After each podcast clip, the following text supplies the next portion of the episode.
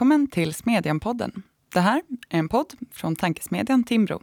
Jag heter Katarina Karkainen och idag ska vi tala om kapitalskatter och deras effekter. Jag tror verkligen att vi kommer att se en våg av ökade kapitalskatter över världen, sa finansminister Magdalena Andersson i en intervju med SvD nyligen. Det ska nog delvis förstås som en så att säga, normativ utsaga eller önskning, men helt fel har ju finansministern heller inte om man betraktar till exempel USA.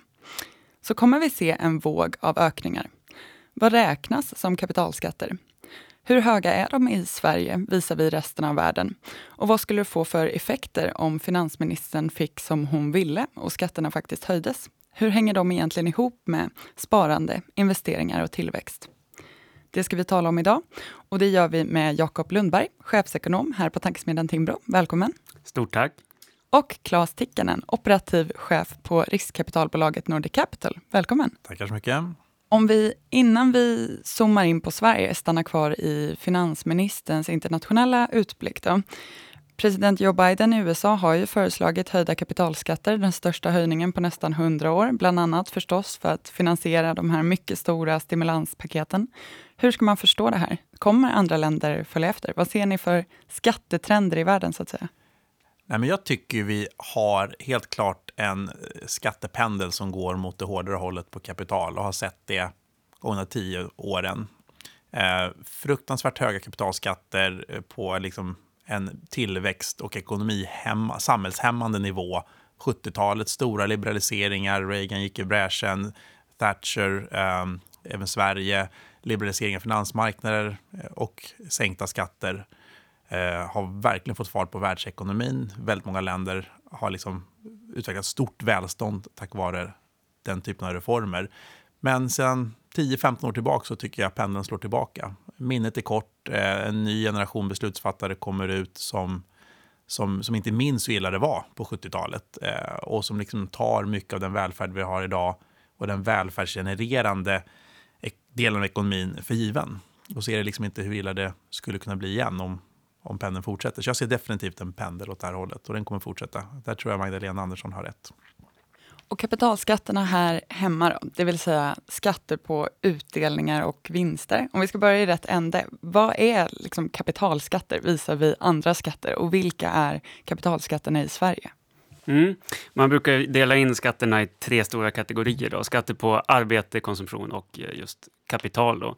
Och ur ett nationalekonomiskt perspektiv så kapital och kapitalinkomster får man som ersättning för, för att man har sparat. Man har avstått från konsumtion, eh, skjutit upp sin konsumtion i framtiden eh, och så har de här pengarna då sparats och investerats, eh, kanske genom ett riskkapitalbolag och så sen så får man en avkastning från de här pengarna. Eh, och då betalar man ju då eh, skatt på, på den avkastningen och det är det som är eh, kapitalskatten. Vi har ju haft förmögenhetsskatt också tidigare i Sverige, men den är ju avskaffad lyckligtvis. Så nu är det själva avkastningen som, som man betalar skatt på.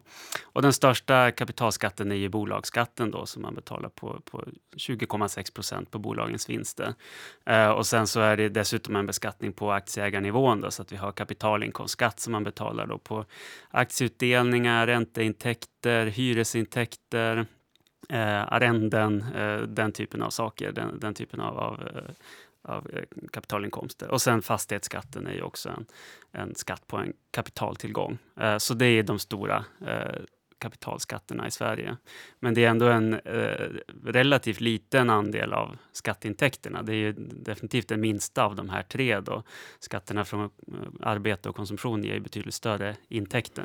Men just det, men så när man pratar om det här så är det både fråga om till exempel skatt för en privatperson som har gjort vinst på försäljning av aktier och aktiebolag som ger vinst och sen får skatta på vinsten och sen igen om man vill göra utdelning av vinsten. Ja, exakt. Det blir en, en dubbelbeskattning där då.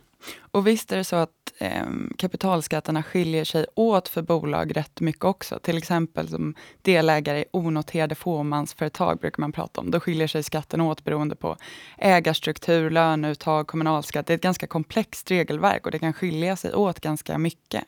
Ja, det blir ju det. Alltså, driver man bolag i aktiebolagsform, då är det ju bolagsskatt. Då. Men om man har enskild firma eller handelsbolag, då beskattas det ju bara på, på, enskild, på individnivå. Då.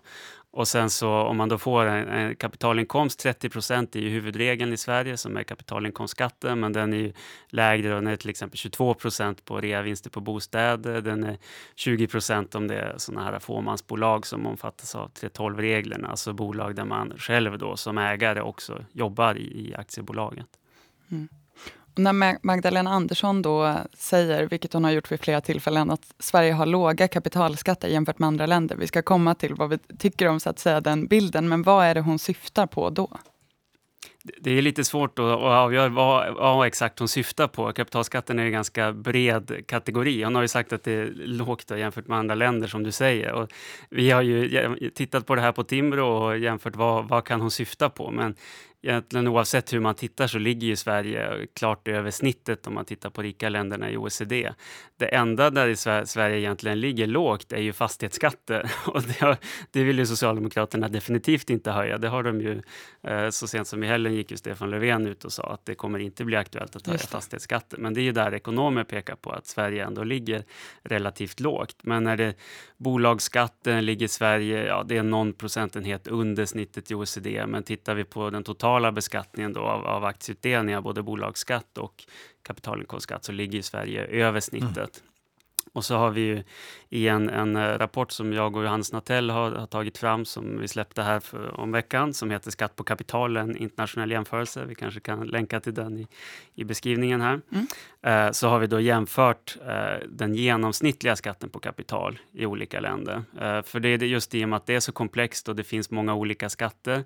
Så det vi ville ta fram då, titta på, men om vi tar alla kapitalskatteintäkter, bolagsskatt plus kapitalinkomstskatt plus fastighetsskatt med mera. Och så delar vi det med de totala kapitalinkomsterna i länderna. Mm. Alltså bolagsvinster plus utdelningar plus uh, allt annat. Och då får vi då, vad är den genomsnittliga uh, kapitalskatten i olika länder? Det här är inte någon exakt övning, för länder beskattar lite olika och sådär. Men, men när vi tittar på det här så ser vi ändå att Sverige ligger tydligt över snittet bland, bland de rika länderna. Så att det stämmer ju helt enkelt inte det som Magdalena Andersson påstår, att Sverige skulle ha låga kapitalskatter. Er undersökning, det var väl bara fyra länder som låg över Sverige, vill jag minnas. Ja, precis. Och, och, två av dem är i Europa och de är ju länder som vi inte förknippar med ett dynamiskt näringsliv alls egentligen. Och Danmark och Frankrike, det är två länder som ligger långt efter till exempel Sverige i nyföretagande, i eh, unicorns, i, i investerings ja. Så frågan är vad aspirerar man att vara? Mm. Men, ja, ja, jag, men jag tycker att er undersökning och alla andra undersökningar man tittar på eh, visar att hon har helt fel i den frågan. Hon har säkert en politiskt motiverad eh, skäl till att säga det, men, men det stämmer ju inte. Mm. De här 3.12-reglerna då, som ju styr hur investeringar i fåmansföretag ska beskattas. Man pratar ju ibland om dem som väldigt generösa. Vad säger ni om det? Är de det? Det kanske Claes kan svara på. Eh, de är väldigt generösa under vissa omständigheter. Så har du en ICA-affär eh, med ett bra löneunderlag så betalar du 20% Det är ju väldigt förmånligt internationellt sett. Det är inte bäst i världen, men det är förmånligt. Eh, men är du fåmansföretagare som halkar liksom lite fel i alla de här sakerna, då mm. kan du mycket väl hamna i en skattesats på 50% på en stor del av ditt företagande, plus bolagsskatten. Då är det absolut bland de absolut sämsta i världen. Så med, med de här 3.12-reglerna så får du ett så otroligt stort spann. Och det är lite godtyckligt och lite politiskt motiverat var i det spannet du hamnar. Mm. Om man ska säga också, är, om man har utdelning från ett, ett sånt här fåmansbolag då, inom ramen för 3.12 då är det ju först bolagsskatt på som sagt 20,6 procent och sen då den här kapitalinkomstskatten. Och sen när man ska spendera pengarna, vilket man ju vill göra någon gång, eh, då är det ju konsumtionsskatter dessutom, moms och så vidare. Så det är ju ungefär hälften i skatt som går totalt sett, eh, som går i skatt av, av en utdelning från ett fåmansbolag. Eh, och då ska man ju komma ihåg att det ger ju inte heller några, det är inte pensionsgrundande, det är inte sjukpenninggrundande, den typen av, av, av eh, intäkter från ett fåmansbolag. Uh, och, det, och, det, kan ju just, och, och, det är ju ändå om man kan ta ut det som kapitalinkomst. Vi säger att av de uh, som, som äger fåmansbolag, så av de inkomsterna som kommer från de här bolagen så är det ungefär hälften som, som, som beskattas som arbetsinkomst och hälften som kapitalinkomst. För 3.12-reglerna det handlar ju om att dela upp den här inkomsten. Om jag jobbar i mitt eget bolag som jag också äger, mina inkomster från det här bolaget, är det då arbetsinkomst eller kapitalinkomst? Uh, och i och med att det är väldigt höga marginalskatter i Sverige på arbetsinkomster med statlig inkomstskatt och så vidare, så föredrar man ju i regel att få så mycket som möjligt som kapitalinkomst. Så 3.12-reglerna handlar helt enkelt om att begränsa det. Eh, och som Claes säger, så eh, om man har det, stora löner i företaget, då, då man får ta ut hälften av företagets lönekostnader i form av, av kapitalbeskattad utdelning. Så det, det, är ju ganska generöst om man har stora lönekostnader. Och sen så får man ta ut utdelning i förhållande till hur mycket kapital man har investerat. Men om man är en entreprenör, en IT-entreprenör säg, som kanske inte har investerat jättemycket pengar i bolaget och man har inte heller särskilt stora lönekostnader, då, då drabbas man ju av eh, en hög beskattning i regel. Då, då, då får du i regel inte... 50% beskattning ja, plus bolagsskatt. Då är det statlig inkomstskatt och hela köret. Ja. Okej, okay, men jag tolkar det som att eh, det, det, finns en del att invända i den här bilden av Sveriges låga kapitalskatter i alla fall. Men jag tänker, Claes, du som ju jobbar med investeringar i företag, det är lätt att det här blir väldigt liksom abstrakt när man pratar om det. Kan inte du berätta lite, vad, vad är det ni gör? Kan du ge en inblick i vad det innebär i praktiken? Och givet det, hur är Sverige som land att ägna sig åt investeringar och företagande i, skulle du säga? Eh, ja, först då, vad, vad gör vi på Nordic Capital? Jo, vi eh, köper utvecklar tillsammans med företagsledningen och säljer så småningom bolag. Lite grann som Pimp My Ride, men inte bilar utan bolag. Um, och vi äger bolagen i snitt sex år och det är ganska stora omvälvande transformationer vi gör av bolagen. Um, exempel på bolag vi har ägt eller äger i Sverige har vi exempel Nordnet som vi börsnoterade nyligen Ehm, som vi köpte ut från börsen tillsammans med familjen Dinkelspiel. Eh, gjorde ganska stora it-investeringar, transformerade hela deras plattform. Jag vet att ni har många, förmodligen lyssnare, som, som använder Nordnet eh, och eh, fick ju upp user ratings väldigt, väldigt högt. Eh, men ja, förbättrade, förbättrade bolaget tillsammans med företagsledningen och börsnoterade då i höstas ungefär tre gånger högre värde. Ehm, och det är någonting vi tror är bra för hela samhället. Det är bra för de anställda, det är bra för kunderna, det är bra för tillväxten i Sverige. Eh, hur kommer då kapitalbeskattningen in på det här området? Då? Jo, det är ju en del av kalkyleringen. När man ska göra en investering måste man ju bestämma vad vill man åstadkomma med investeringen? Vad tror man man kommer få för avkastning brutto innan beskattning? Och sen vad får man ut efter beskattning då? Eh, och i vårt fall så är inte beskattningen väldigt så enkel för att vi har investerat från alla jordens hörn. Och någonstans så är det ju från det att man säljer bolaget till Stockholmsbörsen, börsnoterade, till dess att pengarna har hamnat i en pensionsfond i Washington State eller eh, någon annan av våra många kunder. Eh, men, men det är någonting man måste räkna på. Eh, och sen ställer man det i relation till risken. Det är alltid vilken risk tar vi, att det här kan gå snett eller gå bra. Eh, och, vad, och där påverkar ju beskattningen nettokalkylen. Ehm, är Sverige ett bra land att ägna sig åt den här typen av verksamhet i? Ja, absolut. Jag älskar Sverige. Jag kom hit när jag var 14. Det är Ett fantastiskt tryggt land. Det är rent, det är lätt, det är en bra företagskultur. Myndigheterna är relativt lätta att göra med, till skillnad från kanske en del andra länder på jorden. Beskattningen är hög i Sverige, eh, men man får också mycket för det. Men det intressanta tycker jag, för det här samtalet är inte om det, hur det är, utan vart är det på väg. Jag tycker att företagsklimatet blir sämre och sämre i Sverige. Eh, det blir tuffare eh, och tuffare att ha att göra med myndigheter. Vi ser, jag tycker, en ökad myndighetsaktivism. Och sen tycker jag då att den här kapitalbeskattningspendeln svänger liksom tydligt åt fel håll. Ja, först kommer ju retoriken, den ser vi, men det kryper också på eh, försämringar. Och jag tror att vill vi fortsätta vara ett land som har bra investeringsklimat som genererar många attraktiva nya företag, nya arbetsplatser, genererar ekonomisk tillväxt och genererar någonting att sen fördela, så måste vi liksom vara varsamma. Mm. Jag håller med om att det är en oroande retorik. Att det, det är Magdalena Andersson och Socialdemokraterna som går före och krattar ja. vägen på något sätt. Och sen är det ju Liberalerna och Centerpartiet som, som sätter stopp för de allra värsta höjningarna förstås. Men det vet man ju inte efter valet. Om, man får, om mm. Socialdemokraterna skulle få bestämma själva skulle man ju förstås ha betydligt större höjningar av, av kapitalskatterna. Det som har kommit konkret är bankskatten som man ska införa här från, om det är nästa år eller något sånt där. Eh, och sen är det ju mycket 3.12-reglerna som Magdalena Andersson pratar om. Hon hävdar att det handlar om konsulter kring studieplan och så vidare. Uh, och i och med att det är så komplext också så är det ju, kan man ju skruva i någon liten parameter där som skulle innebära uh, höjd skatt för, för många företag utan att det kanske syns som en jättetydlig uh, skattehöjning. Så det är väl något som man ska hålla ögonen på. Mm. Alltså en annan aspekt som jag tycker är viktig, det är väldigt mycket av den välfärd vi har genererat i Sverige de sista 20-30 åren har ju kommit ur företagande och nyföretagande um, och investeringar. Och investeringar, i alla fall för oss på Nordic Capital, det är med lång horisont. Vi tänker 10-15 år när vi har investeringar. Vi äger bolagen kanske i sex år, men vi måste liksom tänka längre än så när man tänker på hur man utvecklar ett bolag. Eh, så en sak är hur reglerna ser ut och hur bra de är.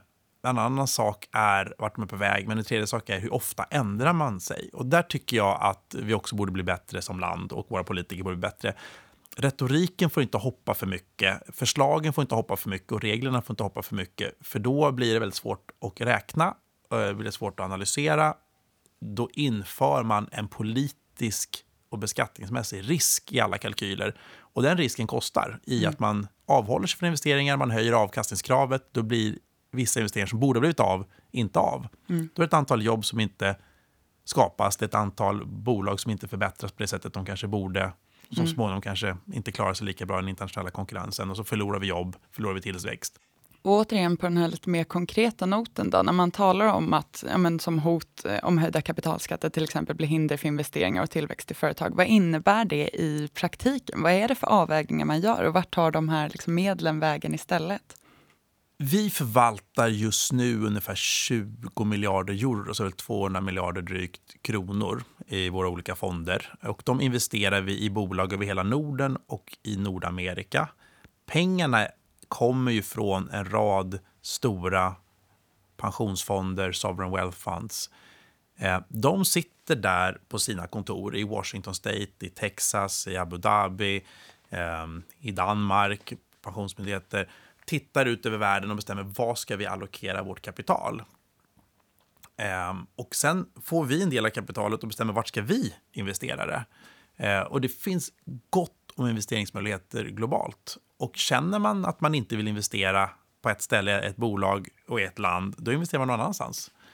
Ehm, ett väldigt konkret exempel för oss. Vi ägde ju och utvecklade Capio, som jag anser är Sveriges absolut bästa vårdgivare, både som patient eller konsument, då, som jag gillar att kalla det, eh, men också som tidigare ägare. Det äger vi inte längre. Eh, efter alla de här diskussionerna om om konfiskation eh, av, av, av, av ägarnas tillgångar i princip, som ju en, ett vinstförbud skulle ha varit, Ehm, det är inte beskattningsspecifikt, men det visar på politisk risk, så har vi bestämt oss för att vi gör inga mer vårdinvesteringar i Sverige. Men vi har just nu fem, Nordic Capital äger fem vårdkedjor i Europa, i Tyskland och i andra länder. Eh, tandsjukvård, eh, eller tandlä- ehm, eh, ögonsjukvård, eh, äldreboenden. Eh, och samtliga bolag som jag är superstolt över. De är alla rankade som bland de absolut bästa vårdgivarna inom sina områden eh, i sina länder. Men vi har valt att inte göra det i Sverige. Det det gör ju att det är ett antal förbättringar som vi tror man hade kunnat göra i svensk hälso och sjukvård som inte blir av. Eh, och på samma sätt som då, det var så tydligt, ett vinstförbud, det förstår jag, det gillar man inte som ägare. Eh, och, och, det infördes ju aldrig, men bara debatten och risken mm. gör liksom att vi håller oss borta. På samma sätt, fast i mycket mindre omfattning, och mindre tydligt blir det ju när man håller på att hatta runt och diskuterar och agiterar kring kapitalskatter. Mm. Vad säger du, Jakob? Vad ser du på din horisont? Vilka effekter har kapitalskatter på ekonomin? Som nationalekonom känns det väldigt bra att höra Claes här, för Nordic Capital agerar ju exakt som den nationalekonomiska läroboken säger. Så det känns ändå tryggt att höra någon från verkligheten som ja. agerar som Böckerna vi, stämmer. precis, som vi nationalekonomer antar. För vi, vi tänker oss ju då att investerarna har ett avkastningskrav som man behöver efter skatt. Man vill ha 10% eller något sånt där efter skatt. Och det är mm. klart att ju högre skatt man betalar, då måste det ju avkastningen före skatt vara betydligt högre. Så att ju högre skatter man har, och då pratar vi framförallt om bolagsskatten, desto färre investeringar blir lönsamma. Om man tänker sig att vi har rangordnat ett par investeringar. De avkastar 20% 18% 16% 14% och då kan man se rent matematiskt att eh, om avkastningskravet ökar på grund av högre skatter så blir också investeringsvolymen lägre. Och det finns det också mycket forskning som visar att eh, bolagsskatten minskar investeringarna. Det är den största effekten av det här. Och det kan ju handla om att man flyttar till ett annat land. Det kan ju också handla om att man fördela resurserna till en annan sektor i ekonomin. Det kan handla om jordbruk, eller skogsbruk eller bostäder eller den delen som eh, inte beskattas med bolagsskatt i vanliga fall. Och då får vi en sämre fördelning av kapitalet helt enkelt. Vi vill ju att kapitalet ska investeras där det ger bäst nytta, störst avkastning för samhället och inte där, det, där mm. skatten råkar vara relativt låg. Men det är ju det synsättet, det, så det är som du säger Jakob, eh, men det är ju hur stor är beskattningen? Det jag ytterligare vill tillföra den debatten, och där tror jag det finns mindre forskning, du vet säkert bättre än jag, men det är att du håller på och ändrar. Eller till och med inte ens ändrar, bara haglar massa konstiga förslag. Eller kanske inte ens det, att du bara agiterar kring det skapar en risk och en osäkerhet som gör att du, till, du, du, du ökar avkastningskravet. Mm, mm. Och det, det gör att investeringar uteblir. Ja, rent teoretiskt borde det vara så. Och en annan aspekt tycker jag också det är vilken typ av skatt det är. Där tror jag du som, som, som nationalekonom och, och, expert eh, också håller med om att vissa, det är inte bara vilken procentsats det är, utan hur beskattar du? Till exempel mm. förmögenhetsskatten är väldigt, väldigt låg procentsats. Men det är ju inte på avkastning, det är på kapitalstocken. Den är otroligt skadlig. Mm. Eh, så att det beror också liksom på vad, var, vad beskattar du och hur, hur gör du det? Och inflationen kommer ju in också. Just ja. nu är det inte så stort problem, men om man tittar tillbaka som du nämnde tidigare på, på 70 80-talet i Sverige då det var eh, hög inflation, men man betalade skatt på hela beloppet, mm. även om det bara var kompensation för inflation så att säga. Plus då förmögenhetsskatt på beskattade pengar, en bolagsskatt på 50 procent någonting drygt mm. och eh, utdelningsskatter då på uppemot 85 procent. Mm. Eh, och då har eh, ekonomer på Institutet för näringslivsforskning räknat ut då att den totala skatten på en investering var under vissa år ungefär 150 procent. Mm. Så det innebär att fick, hade man en avkastning på 10 procent före skatt så blev avkastningen minus 5 procent efter skatt. Eh, det, det, förbättrades ju lyckligtvis i och med den stora skattereformen 1991 men det, vi, har, vi vet ju fortfarande att ju högre kapitalskatter man har desto mer drabbar det investeringarna. Bör kapital beskattas då? Bra fråga. och det här är också något som jag ägnar ganska stor tid åt i min kommande bok, Allt du behöver veta om skatter, som kommer komma ut här den, den 3 juni. Uh, och det, det är liksom grundläggande svaret i nationalekonomin är nej. Uh, det, det, är liksom så man börjar i läroböckerna. Man lägger fram caset att vi ska inte ha några kapitalskatter. Och sen så efter det, när man har lagt fram den teorin, så kan man diskutera, okej, okay, uh, finns det några undantag? Vad, vad har vi gjort för antaganden här? Eh, men det finns ju egentligen inget stöd alls i ekonomisk teori för att man ska ha samma skatt på arbete och kapital, till exempel. Eh, och i grunden handlar det här om att kapital kommer ju från beskattade arbetsinkomster, så att man har ju skattat på det här en gång redan. Eh, så det blir en sorts dubbelbeskattning då av redan beskattade pengar.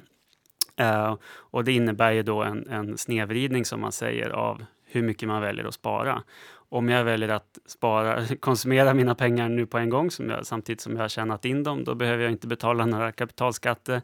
Men väljer jag att skjuta upp min konsumtion i tio år, investera mina pengar i Nordic Capital, få en bra avkastning och sen så måste jag skatta på de här pengarna då. Då måste jag betala kapitalskatter. Mm. Och på så sätt innebär kapitalskatter en, en extra skatt på sparande och en, en snedvridning av när jag väljer att konsumera. Och det är liksom det grundläggande argumentet mot att ha några kapitalskatter överhuvudtaget.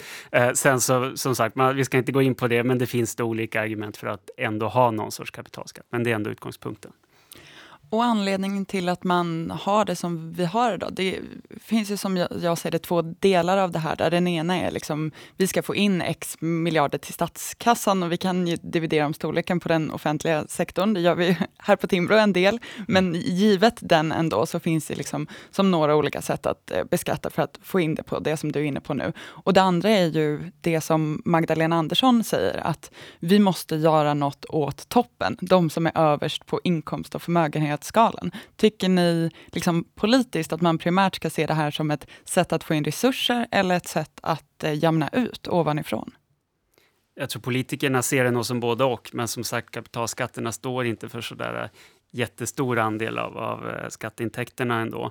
Uh, och man ser det ur det rent teoretiska perspektivet att ja, en, enligt den här grundläggande teorin då, som kommer från, från Chamley och Judd på 80-talet, så då är det ju bättre att bara beskatta arbete än att beskatta både arbete och kapital och att det gynnar även då arbetarna för att om man har eh, lägre kapitalskatter så leder det till ökade investeringar och en större kapitalstock och högre löner och högre BNP då i, i slutändan.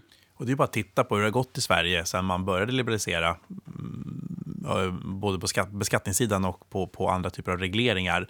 Eh, vi har ju i Sverige fler unicorns i världen än någon annans plats utom Silicon Valley. Um, och alla de grundades efter tre skattereformer hade skett. Först 2001 eh, när vi införde eh, näringsbetingade aktier, hela det konceptet, så du kan äga bolag genom ett holdingbolag. Eh, du kan recycla pengarna och återinvestera pengarna, så beskattar du bara när du tar ut pengarna. Låter väldigt enkelt, någonting som man kunde göra i vissa andra länder, men inte i Sverige.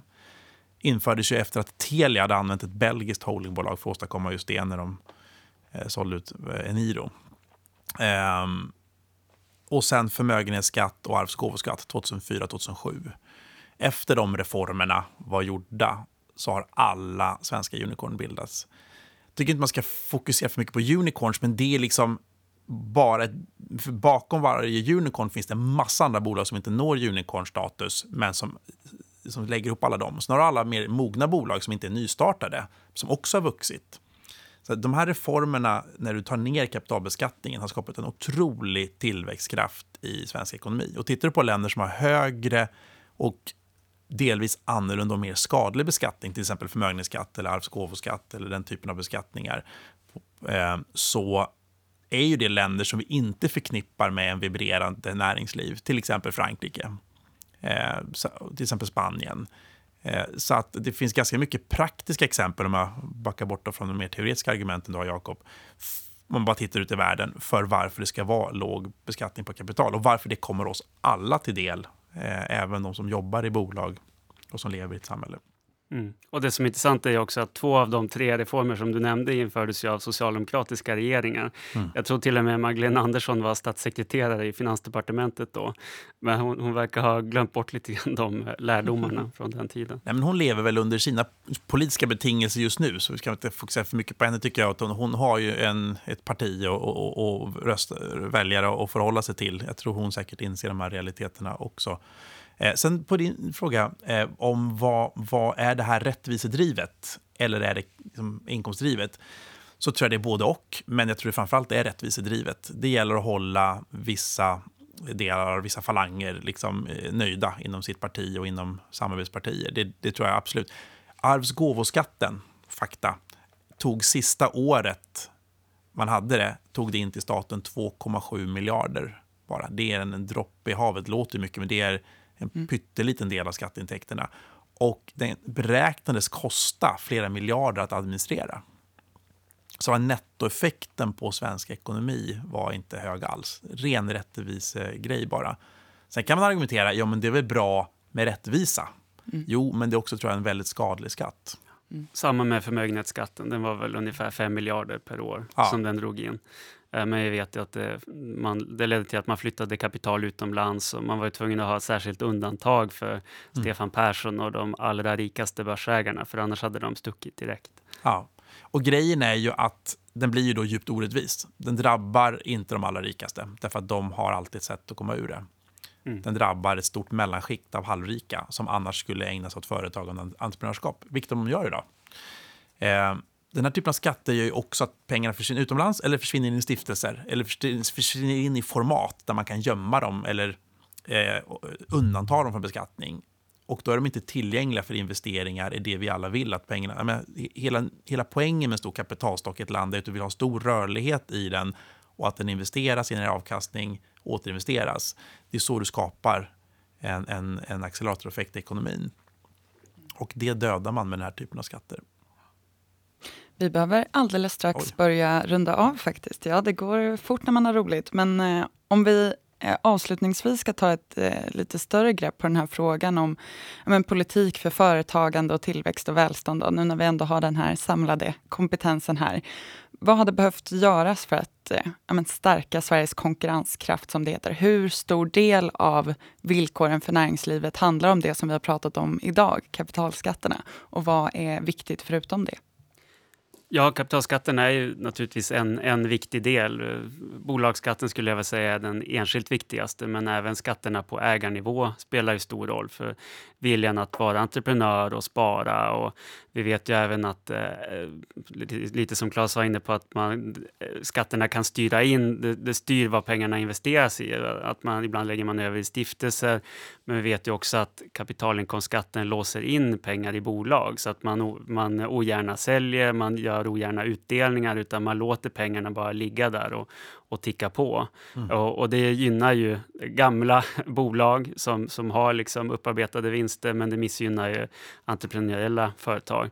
Och skattesystemet gynnar ju också lån, för då får man ju göra ränteavdrag. Eh, så då beskattas man ju bara en, en gång. Mm. Men om man har riskvilligt kapital och går in som ägare i ett bolag, då beskattas man ju två gånger, både mm. i bolaget och på individnivå. Mm. Och det är också en sån grej som gynnar då till exempel stora fastighetsbolag som kan dra på sig stora lån. Men IT-bolag kan ju sällan gå till banken och, och ta ett stort lån, Nej. utan då gäller det att någon går in och, och, och och investera riskvilligt kapital. Eh, så kapitalskatterna, hur de utformas, allt sånt eh, är jätteviktigt. Och sen bara en annan grej som jag tror är, viktigt för företagsklimatet som inte pratas så mycket om är byggande och regleringarna av byggandet. För det, det, har blivit mycket svårare. Det läggs på miljöregleringar hela tiden. Det är långa överklagande processer. Kommunerna kan sätta käppar i hjulet. Uh, och det leder till att det blir dyrare affärshyror. Det är svårare att hitta plats att, att verka på. Uh, så jag tror att det är också en sån viktig aspekt för, för tillväxten. Jag tror kapitalskatterna är otroligt viktiga också på ägarnivå. Jag tror att vad är det här? Jo, säg att du har haft ett familjeföretag i Småland, du säljer det, får in pengar i ett holdingbolag. Tack vare näringsbetingade aktiereformen så kan du ta en del av pengarna och återinvestera. Ofta, om du inte behöver låsa in pengarna någonstans, då återinvesterar du ofta dem i någonting du gillar. Kanske andra liknande verksamheter, eller kanske it-bolag. Så tar ut en del pengar och konsumerar dem.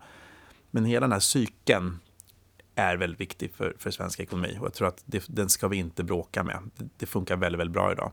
Mm.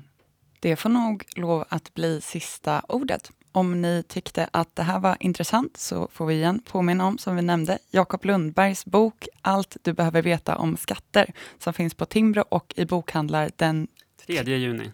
Perfekt. Och eh, med det så får jag lov att säga varmt tack till dagens gäster, Claes Tikkanen och Jakob Lundberg. Tack också till er som har lyssnat. Om ni har synpunkter på dagens avsnitt eller önskemål för framtiden får ni gärna höra av er till smedjan timbro.se. Glöm inte heller att läsa veckans artiklar på timbro.se smedjan. Vi ses där och hörs igen här om en vecka.